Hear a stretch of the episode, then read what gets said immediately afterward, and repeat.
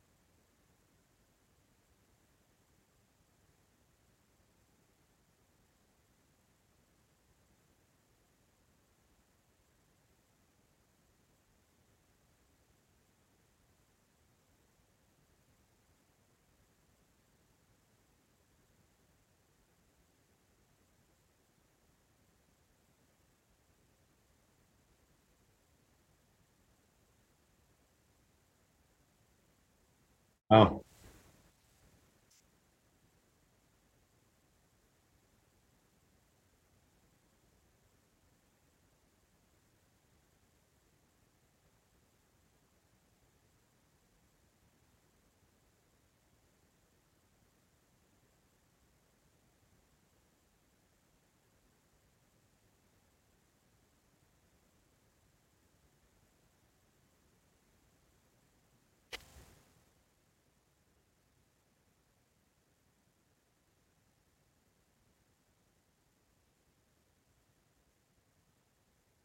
We had a, a conversation with um, with two uh, smart contract developers, um, Nathan Ginnever from Gnosis and Scott Brewer, who freelances but works on a bunch of interesting projects like Bright Moments and uh, Art World, etc. And they had a position where they were trying to say that the complexity of of onboarding onto crypto is necessary to the ethos and the security of the field, meaning that if things become too easy for people and that you know you start essentially abstracting too much of the complexity, then the decentralization and the security and the privacy start suffering. What is your position about that?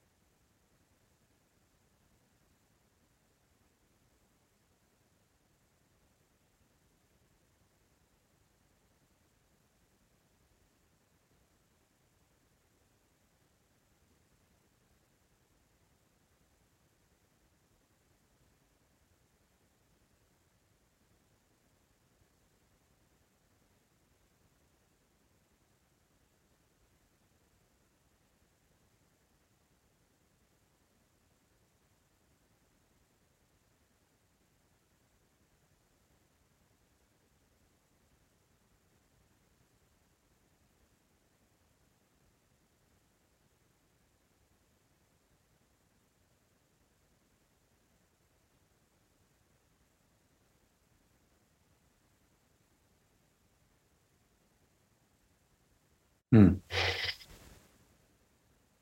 Yeah. We should uh, get you guys in a room one day to have that debate.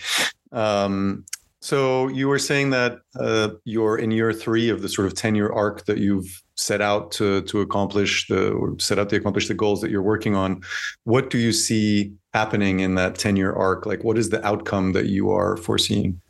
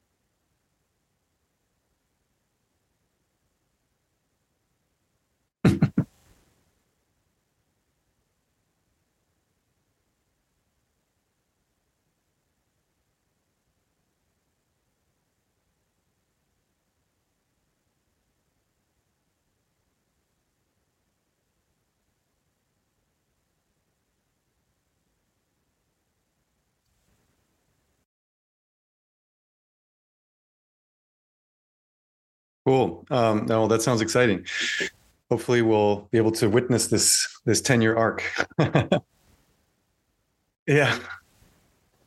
So one of the things that that was striking to me when I was looking at at what the new computer corporation was doing is that it seems like you guys have opted to work closely with the Algorand blockchain, which uh, we in the in the podcast that we've uh, done so far, we've mostly spoken to people who work either with Ethereum or Tezos or who have created their own blockchains.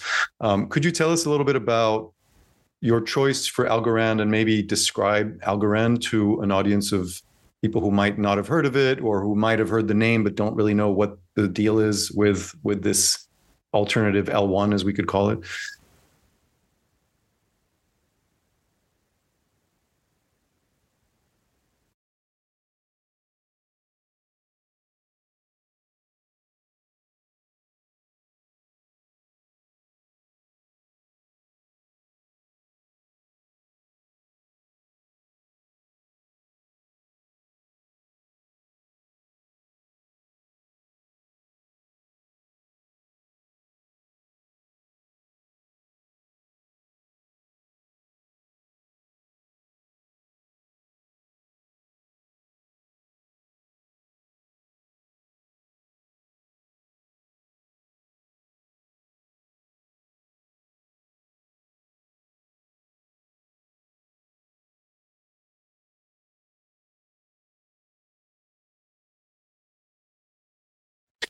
Can I just pause you for a second? Because what, what you're saying there uh, refers to something that that we might just have to quickly explain, which is this uncertainty comes from the fact that you're anytime you do a transaction on Ethereum, and please correct me if I'm wrong, it gets thrown into a, a pool of jobs for miners uh, or validators now, since we're in uh, proof of stake. Yeah, and and there's essentially a, a priority stack where people who might uh, agree to pay a little bit more in what we call gas fees could have their transaction be prioritized. Um, if you don't pay the gas fees, you might be put at the bottom, or your transaction could even fail. Is that correct in in describing what you're what you're talking about?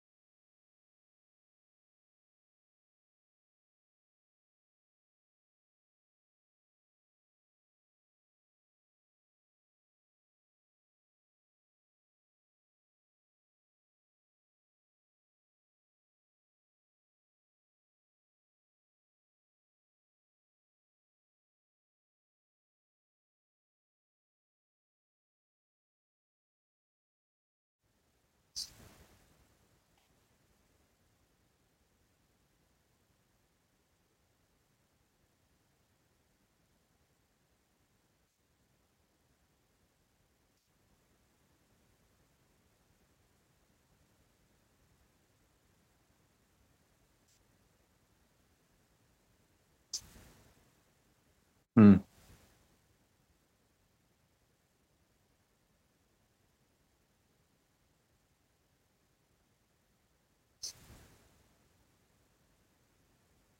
I have a bunch of questions about that. The first one is just in terms of the the, the transaction fees that you said were fixed. Isn't that uh, one of the primary ways that uh, validators gets incentivized is to um, sort of make more money if they respond faster or if they take on more transactions um, how, how, do they manage to incentivize their validators if their trend if the fees are fixed?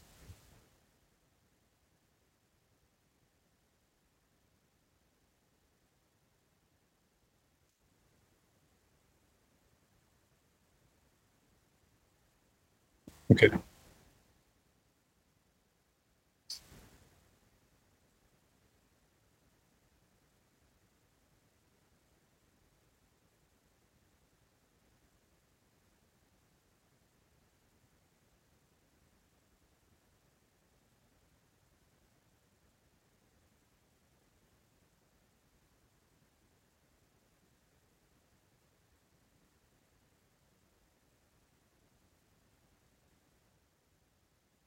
Mm-hmm.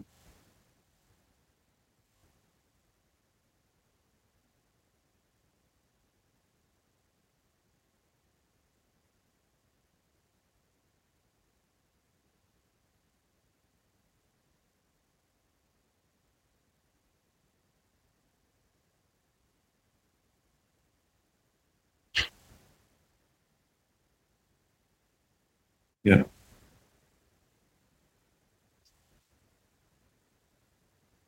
Yeah. Yeah, yeah, I'll definitely look that up.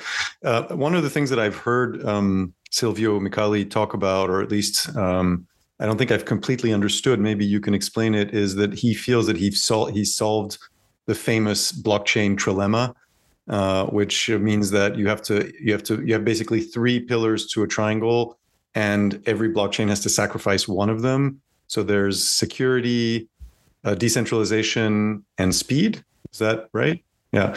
And so essentially, for example, Ethereum sacrifices speed to decentralization and security. And maybe you could say Solana sacrifices decentralization to speed or something like that. Everybody has some some compromise they make. But I've seen Silvio Micali say that he solved it. Is that would you say that's accurate?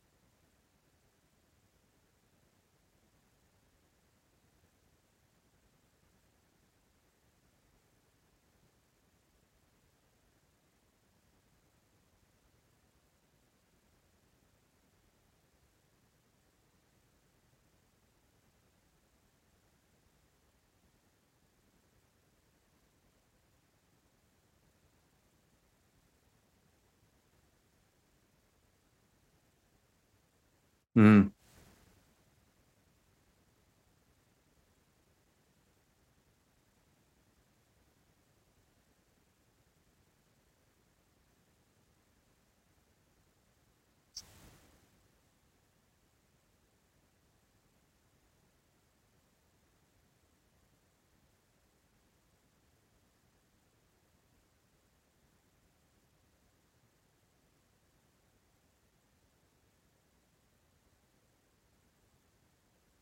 Yeah.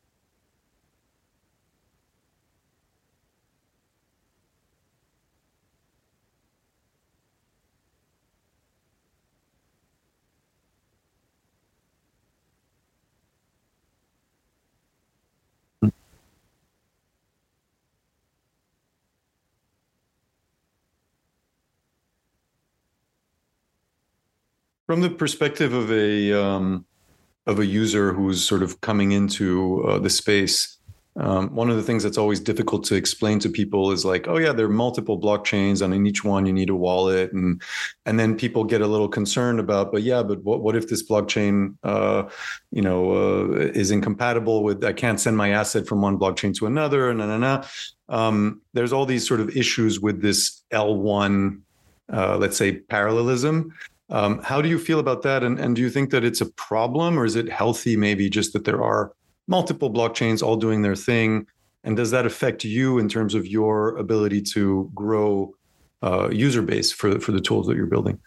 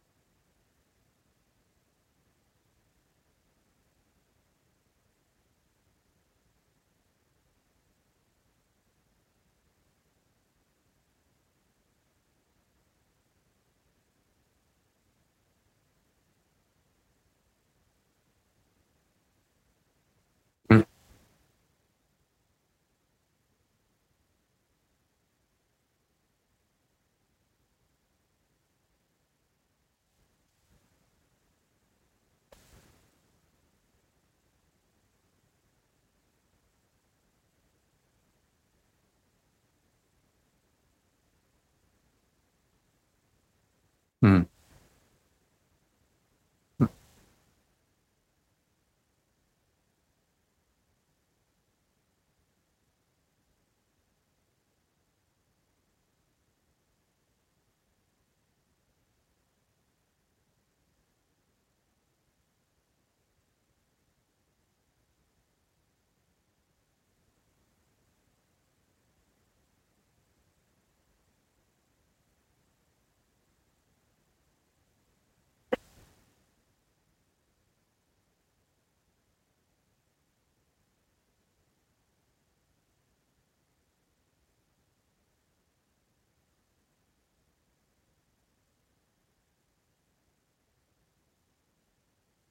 Yeah, yeah, that is uh, definitely the big challenge. Um, and so, in talk, talking about NFTs, you have developed at least one project that I know of called Stowy, the song that owns itself, right?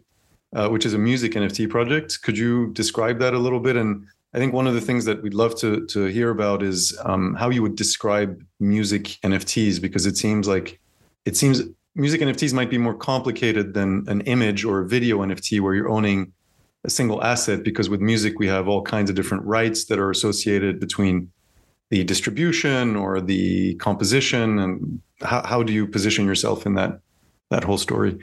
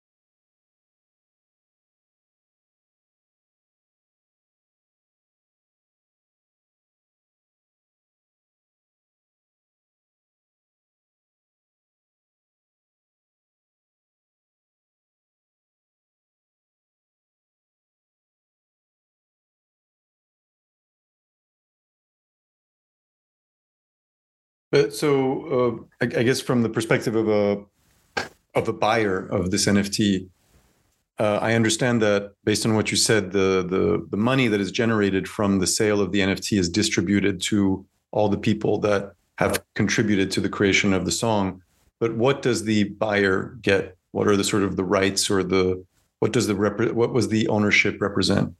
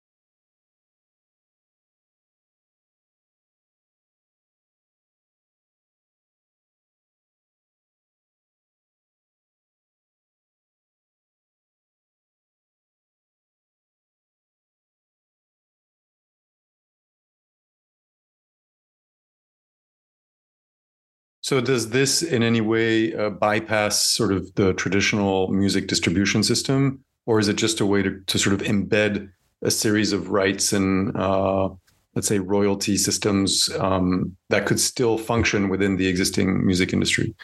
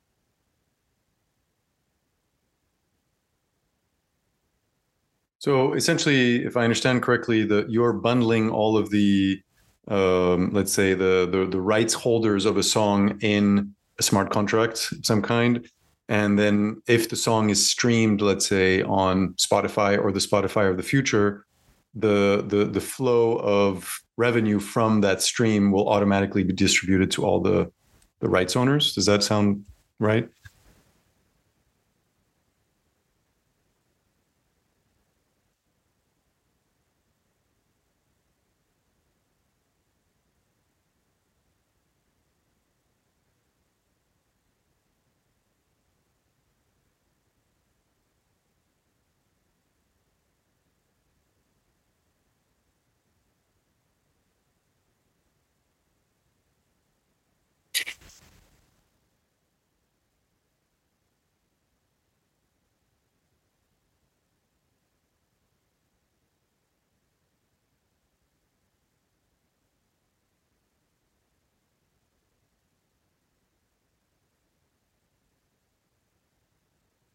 Um, so you've spoken to me before about this idea of um, what you think you call disintermediation between artists and audience, uh, or maybe that's a term that I came up with. I don't know, but is, sort of the idea of removing the middleman, right? Is that is that a concept that you you that is dear to you, or that you find important to to continue to push forward?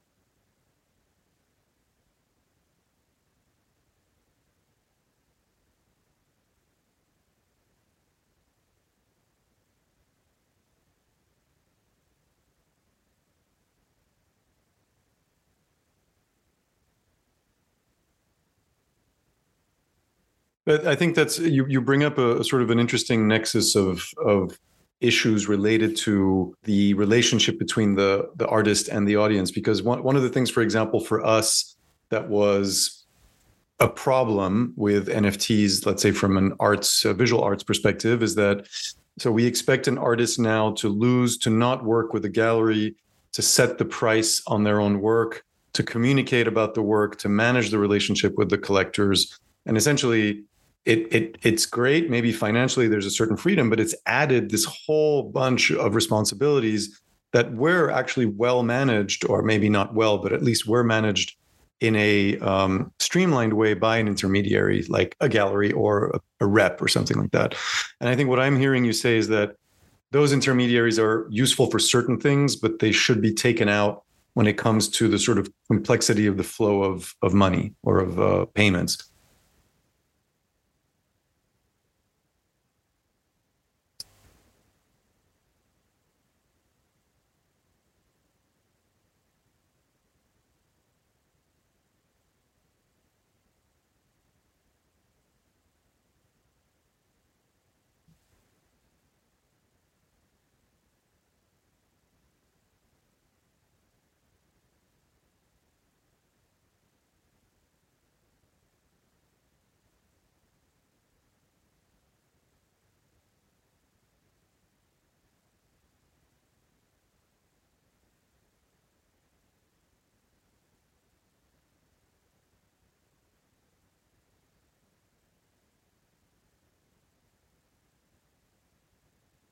Yeah, you're sort of aiming towards something that I think a lot of us would hope for is a a streamlining of the entire system of cultural production, uh, where we have less complexity, a little bit more transparency, um, and sort of an easier relationship between the artist and the audience. Is that would that paint the right picture? Yeah.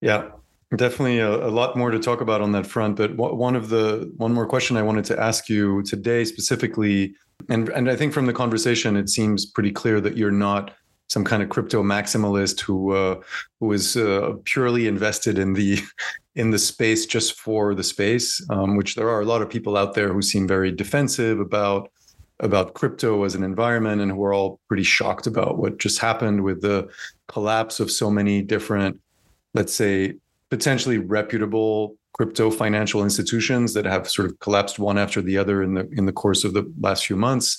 And now, you know, we get asked a lot like, that's it? Is it over? You know, the cover of the Economist uh, this month is uh, is crypto dead? Um, you know, and and everybody's saying like it's it's uh, it's like doomsday. What what do you what do you say to someone who comes to you and, and asks you that question? Like what what are what are the things that are still standing? And then maybe is, was there some necessary culling or uh, what, what's the status today of of the of the situation with with crypto and nfts and all that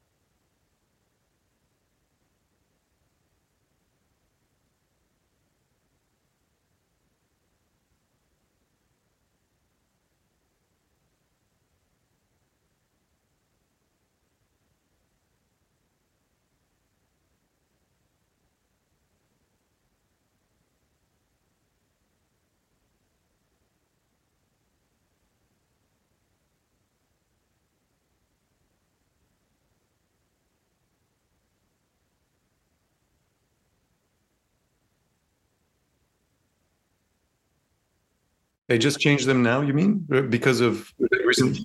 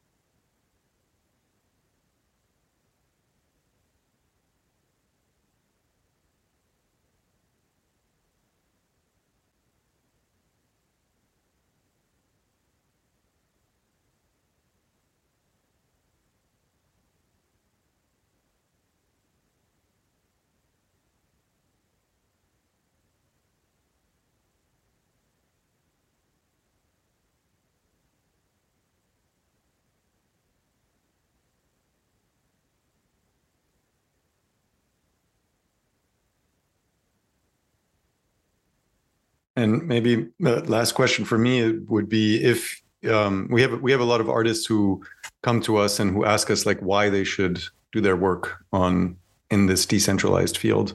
Uh, what would you tell an artist who asked you that question?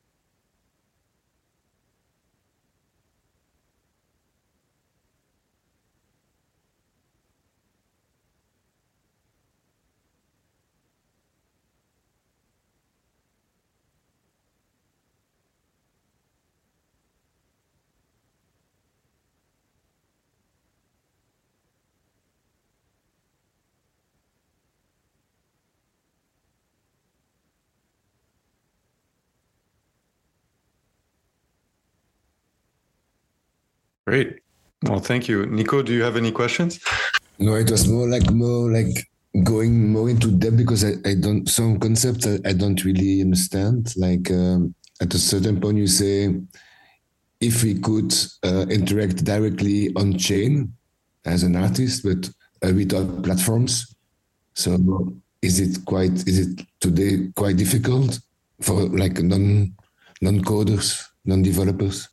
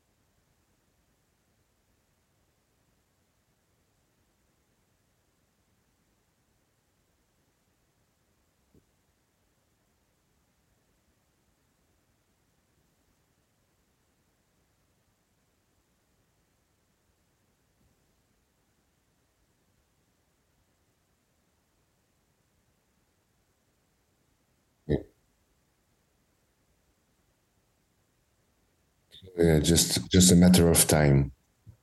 Yeah. And the tools. So we need people like you to develop all these tools. And uh, yeah, with a whole whole bunch of people, but and also about well, yeah, because it's all about decentralization, but we feel that some corporations are trying to um, yeah, to, to slow down the movement. So what's and it's really slowing down the movement uh, because I think if we all would go in the same direction, it would be much more faster, probably the development of the blockchain and decentralization.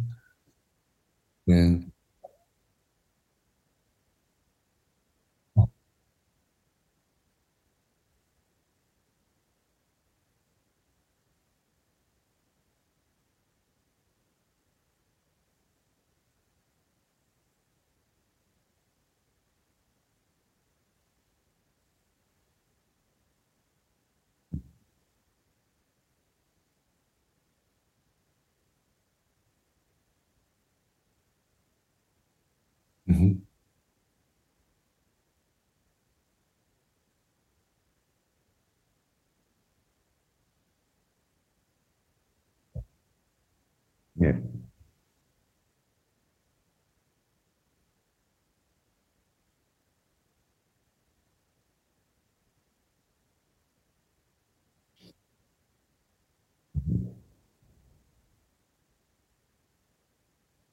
です。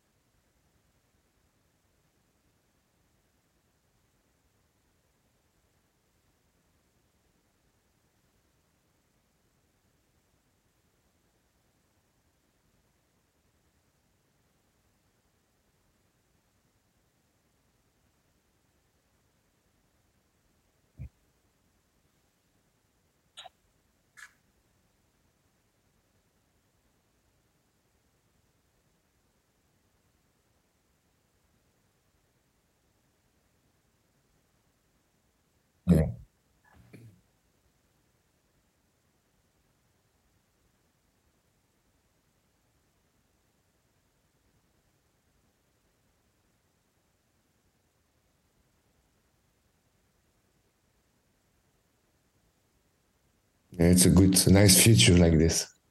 I like it. Yeah. Awesome. Well, thank you so much, Aubrey, for uh, taking the time, and uh, I hope we can check back in and maybe record another podcast somewhere along this ten-year arc that you're on, and uh, see where you're see where you're at. yeah. All right. Well, thank you.